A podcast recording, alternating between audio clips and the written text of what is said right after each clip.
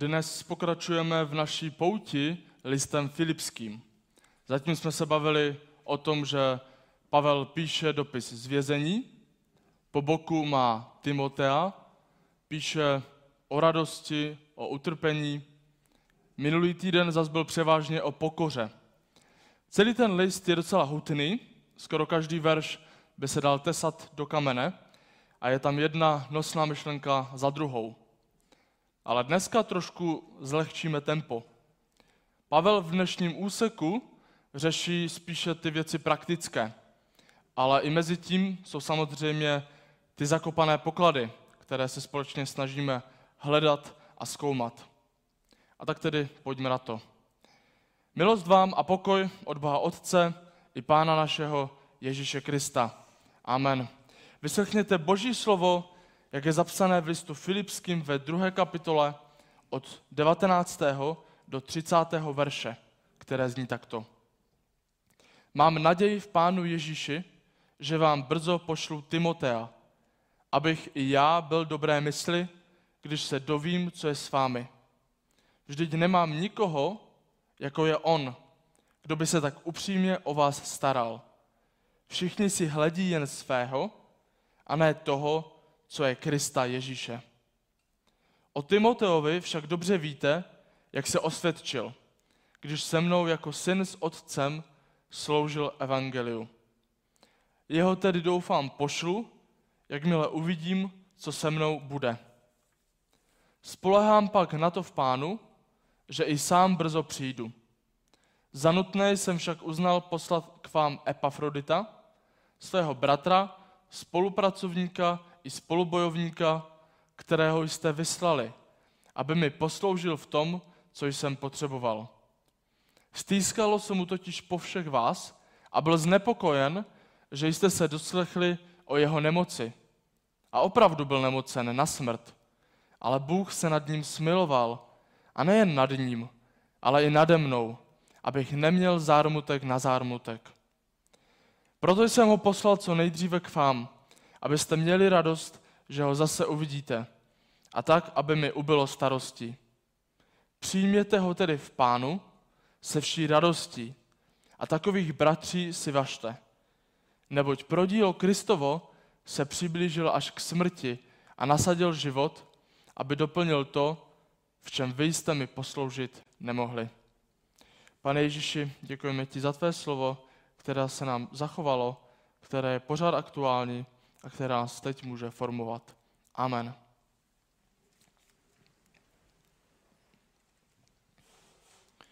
Tak jakou situaci tady máme?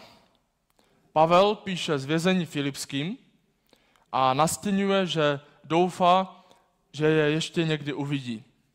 Zanedlouho se má dozvědět svůj rozsudek. Jestli to bude ortel smrti nebo ne, to je zatím nejasné. Ale Pavel se tímto nezaobírá, neřeší to, ale naopak řeší situaci filipských. Pošle za nimi Timotea, který předá informace oběma stranám, jak Pavlovi, tak filipským. A kromě Timotea ještě pošle Epafrodita, který je právě jeden z těch filipských z jejich sboru. Kdy si právě oni poslali Epafrodita, aby doručil Pavlovi nějaké dary, pak Epafroditus sloužil spolu s Pavlem, byl dokonce na smrt nemocný, ale Bůh se nad ním smiloval. A teď ho čeká cesta zpátky do Filip. A to je náš text. Po všech těch vznešených částech teď přicházejí na řadu spíše ty věci praktické. Pokud si potrhujete v Bibli nebo v mobilu zvýrazňujete verše, tak je dost možné, že v tom listu Filipským máte jeden verš za druhým zvýrazněný. Ale tady, v naší části, na konci druhé kapitoly, možná nemáte potrhnuté nic. A ani bych se nedivil, kdyby tomu tak fakt bylo, protože tady Pavel nepíše v první řadě velké duchovní pravdy, ale píše praktické věci. Píše o konkrétních lidech, do konkrétní situace. A tak to je správně. Vždyť v církvi to není jenom o těch velkých duchovních pravdách, ale je to také o těch praktických situacích, Je to o konkrétních lidech. Kdyby Pavel psal jenom ty velké známé pasáže, které se tak dobře poslouchají, tak bychom si asi řekli, fakt ty lidi zná? Opravdu je to pro něj tak osobní záležitost, jak říká? Nedal by se vlastně ten dopis poslat komukoli, jako nějaký oběžník? Ale když tady píše o konkrétních lidech, o konkrétních zápasech, které vedli, o konkrétních věcech, které se chystá udělat, tak už to není jenom nějaká esej, ale je to dopis církvy. Církev není nic obecného, odtažitého nebo odtrhnutého od reality, ale církev se týká konkrétních lidí, konkrétních situací, konkrétních starostí a radostí. A my nezvěstujeme Boží slovo jenom proto, aby bylo zvěstováno, ale proto, aby přineslo úrodu. Úrodu v životech konkrétních lidí, v konkrétních situacích, aby mohl být oslaven Pán Bůh. Jedna fráze se nám v tom našem textu objevuje častěji než jiné. Když ji vynecháme, tak to bude znít takto. Mám naději, že vám brzy pošlu Timotea. Spolehám pak na to, že i sám brzo přijdu. Přijměte ho tedy se vší radostí.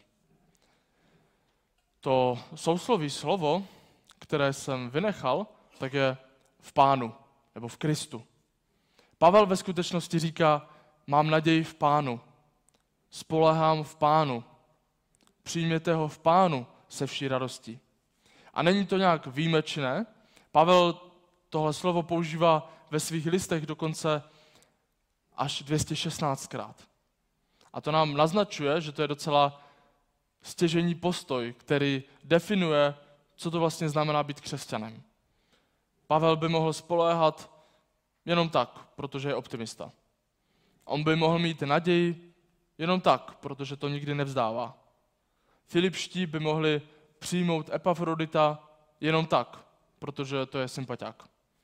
Ale nic z toho není jenom tak. Všechno se má dít v pánu. A to jsou praktické dopady, příklady toho vyznání nežiju už já, ale žije ve mne Kristus. Řekl vám už někdy někdo, ať si hledíte svého? Buď to bylo, když jste se až moc zajímali o problémy druhých, nebo když jste se míchali do věcí, po kterých vám asi nic není. Obecně to, myslím, zní jako takové heslo dnešní doby. Ať si každý hledí svého. Ať si každý dělá, co chce, co ho baví, ať je každý šťastný, a hlavně, ať si hledí svého a nikomu to nevnucuje. A v jistém slova smyslu to je možná i dobré, když si lidé hledí svého. Když jde například o pomluvy, o vměšování se do cizích sporů, nebo když se s někým srovnáváme, porovnáváme.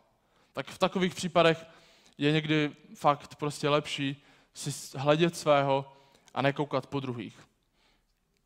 A poštol Pavel ale mluví o, o jiných příkladech a stěžuje si. Všichni si hledí svého a ne toho, co je Krista Ježíše. Všichni se zajímají jenom o sebe, ale nikdo si nehledí druhých a toho, co je boží. A pozor, to tady nemluví o nevěřících. Skoro jistě tady mluví o svých spolupracovnících, o křesťanech, se kterými sloužil. A stejně říká, oni si hledí svého. Jenom ten, ten Timoteus, ten ne. A Pavel by rád viděl kolem sebe lidi, kteří mají stejný zápal jako on, kteří mají starost o stejnou věc. Vždyť on tady čeká na rozsudek, pravděpodobně prožívá jedno z nejtěžších období svého života, ale to, co ho zajímá, tak je, jak se daří Filipským a jestli jejich víra roste. Ale ostatní, ostatní si hledí jenom svého. A každý z nás by chtěl, aby i ostatní měli starost o věci, na kterých nám záleží. Určitě si vzpomenete na tu scénku z českého filmu Pelíšky. Starý otec Kraus, který je poznamenaný z války, tak sní o tom, že jednou nechají s bratrem postavit památník na počest válečných hrdinů. Dal si záležet na takovém malém modelu, u kterého strávil nespočet hodin a pak jej hrdě ukázal celé rodině. Bylo to něco, na čemu záleželo, pro co žil. Všichni se natřeně dívali a jenom švagrová s úžasem poznamenala, teda to muselo dát příšernou práci a přitom taková blbost, co? Pan Kraus jenom koukal a neměl na to, co říct. Každému z nás na něčem záleží. A pro nikoho z nás to potom není maličkost, není to hloupost, ale je to něco, za, co si zaslouží pozornost a práci. Je dobré, když uh, umí ocenit i ostatní, a i když ostatní mají zájem o stejnou věc. Ale zároveň to může být i docela ukradené. A můžou si hledět jenom svého. Vždyť to, co dělám já, tak je nejdůležitější a ty věci, o které se starají druzí, to můžou být jenom hlouposti, maličkosti. A podobnou situací prošel i prorok Eliáš. On zažil obrovské vítězství na hoře Karmel, když Bůh seslal oheň a prokázal se, že je živým Bohem. Mohlo to být jedno z nejkrásnějších období v jeho životě, ale místo toho mu královna Jezábel pohrozila smrtí a na něho dopadla úzkost. Začal utíkat, dokonce si přál vlastní smrt. Chtěl, ať to všechno skončí a pak, ať už má klid. Když potom diskutuje s hospodinem, tak říká, velice jsem horlil pro hospodina, ale zbý, zbývám už jen sám a i mě chtějí zabít. Eliáš tady měl pocit, že už je jediný, který slouží hospodinu, který má starost o Izraelce, že nikdo jiný už nezbyl. A někdy si připadáme určitě stejně. V kostele je to možná ještě fajn, když jsou lidi kolem nás, věřící, ale když jsme v jiném kolektivu, jsme tam třeba jediní křesťané. Když vidíme, jak se naši přátelé potácejí nebo ztrácejí víru, tak je to hrozně těžké. A připadá nám, že už jsme si snad zbyli jenom my sami. Už nikdo nemá starost o boží věci. Každý si hledí jenom svého, už jsem sám. A nebo i ve službě. Někdy můžeme mít pocit, že ostatní nemají zájem o stejnou věc. A možná nám připadá, jako bychom byli na všechno sami. A Eliáš ale dostal odpověď na své trápení. Hospodin o něj pečoval a potom mu dává poslání. Běž a pomaž svého nástupce. Povolávám člověka, který v budoucnu převezme tvůj úkol. A tady přichází na scénu Elíša.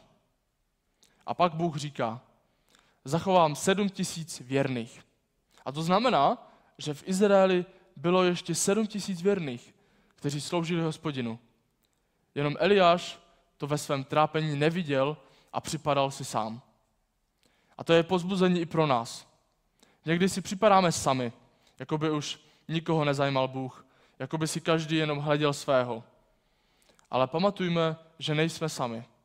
Že někde je určitě ještě těch sedm tisíc věrných. Jen je možná zrovna nevidíme. A druhý krok, to je takový recept, podle kterého se řídil i Pavel. Eliáš šel pro svého nástupce Elíšu. A Pavel měl svého syna ve víře Timotea jako otec a syn.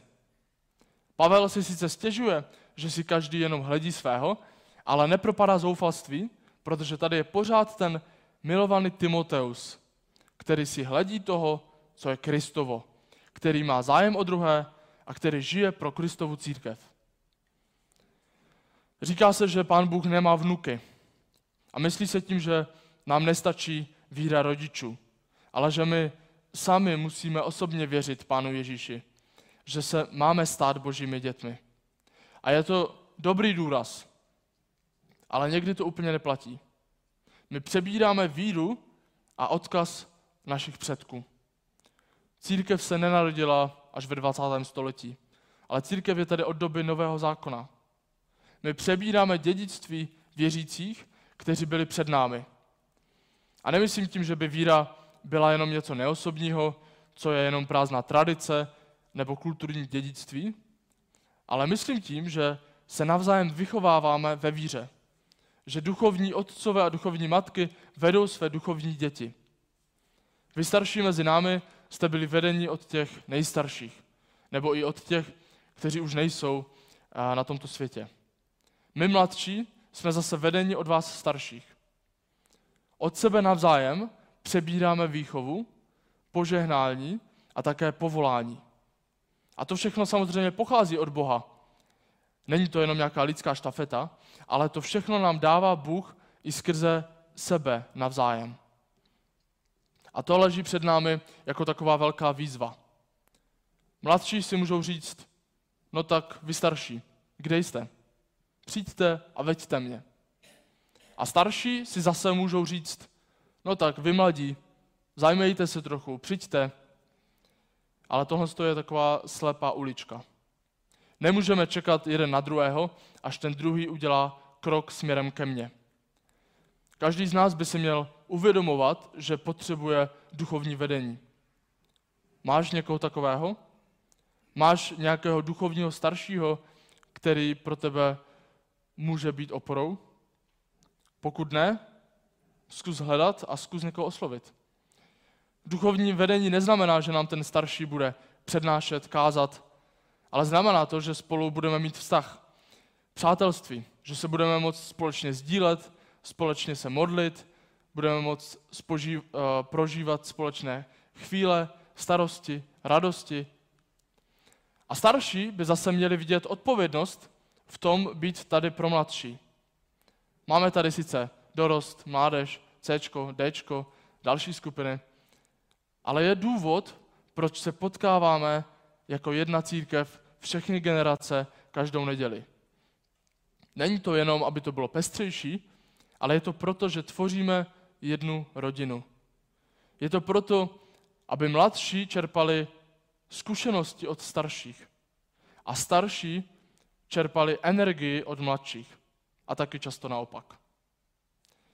Mladší mají ve starších oporu a vedení a starší zase vidí, že mají nástupce, že nejsou ta poslední generace, kdy to ještě jakž takž funguje, ale že tady jsou další a že Pán Bůh si povolává další a další věrné. A pokud přemýšlíte, do jaké kategorie patříte, jestli jste starší nebo mladší, jestli máte být duchovní otcové nebo duchovní děti, tak odpověď je, že pravděpodobně obojí. Každý potřebujeme někoho duchovně staršího. A skoro každý máme někoho duchovně mladšího, pro koho tady můžeme být. Klíč je v tom, abychom si nehleděli jenom svého. Svět nám říká, hleď si svého. Ale to nás může uzavřít do sebe samých a pozbuzovat k ignoraci druhých. Naopak, místo hledět si svého si máme hledět toho, co je Kristovo. Být tady pro druhé, horlit pro někoho, mít opravdovou starost o druhé lidi. Na to máme hledět. Pavel říká o Epafroditovi, že je to dobrý spolupracovník a spolubojovník. Někdy se dá lehce říct, že jsme bojovníci a pracovníci. Ale dokážeme být taky dobří spolupracovníci a spolubojovníci, protože o tom církev je. A přejdeme k poslední části té druhé kapitoly. Epafroditus byl na smrt nemocný, ale Bůh se nad ním smiloval a dal mu se uzdravit. Důvodem jeho nemoci bylo pravděpodobně cestování, protože jak píše, tak to bylo, že trpěl pro službu Evangelia. A Pavel píše, že Bůh se smiloval a dal Epafroditovi přežít. A to nám ukazuje, jak Pavel vnímal zdraví. A je časté, že mezi křesťany panuje nezdravý pohled na zdraví. Buď máme tendenci ho úplně podceňovat a říkáme, že na zdraví a fyzickém těle vůbec nezáleží, anebo taky bereme, že Bůh nám dá zdraví vždycky a nenechá nás v nemoci. Mně se líbí ten Pavlův a Epafroditův přístup. Oni dávají zásluhu Pánu Bohu, že se z nemoci dostal, neberou to jako samozřejmost, ale jako smilování. A zároveň zdraví ani nepřeceňují, ani nepodceňují. Epafroditus je ochoten trpět a být nemocný, pokud jde o něco podstatného, pokud jde o Kristovo dílo. A zároveň to nijak nezlehčují a říkají, že by jim to přivodilo zármutek. A to je, věřím, takový zdravý pohled na zdraví. Nezlehčovat nemoci, ale zároveň být si vědom, že zdraví není ta nejdůležitější věc na světě, protože zde jsou ještě důležitější věci, pro které se dokonce i oplatí trpět. A zdraví dává Pán Bůh, ať už skrze doktory nebo bez nich, vždycky to je boží smilování. Dnes jsme pokračovali v naší pouti listem Filipským. Naučili jsme se, že církev se dotýká věcí praktických a týká se vždycky konkrétních lidí. Nejsou to poučky odtržené od reality. Jako křesťané máme všechny věci dělat v pánu. Máme mít naději v pánu, spoléhat se v pánu, k ostatním přistupovat s radostí v pánu. Slyšeli jsme od Pavla napomenutí, abychom si nehleděli jen sebe, ale abychom měli opravdovou starost jeden o druhého. Abychom hledali své duchovní otce, matky a zároveň se jimi stávali pro druhé, mladším ve víře. A taky jsme si připomněli, že to Bůh nám dává zdraví a že to je vždycky jeho smilování. To je taková sada pozbuzení a napomenutí. Ale neříkáme si to jenom, aby se nám tady hezky žilo, ale z jednoho důvodu. Pán Ježíš je tím, který si nehleděl svého. On hleděl na naše problémy a dal nám pro ně řešení, sebe samého. On je důvodem, proč to vůbec má smysl se o tom všem bavit. Proč mělo pro Epafrodita smysl vystavit se nebezpečí. Protože Bůh si zamiloval svět. A to je dobrá zpráva, pro kterou stojí za to žít. Pomodleme se. Pane Ježíši, děkujeme ti za tvou milost. Děkujeme ti, že ty jsi změnil náš svět, že jsi změnil nás samotné.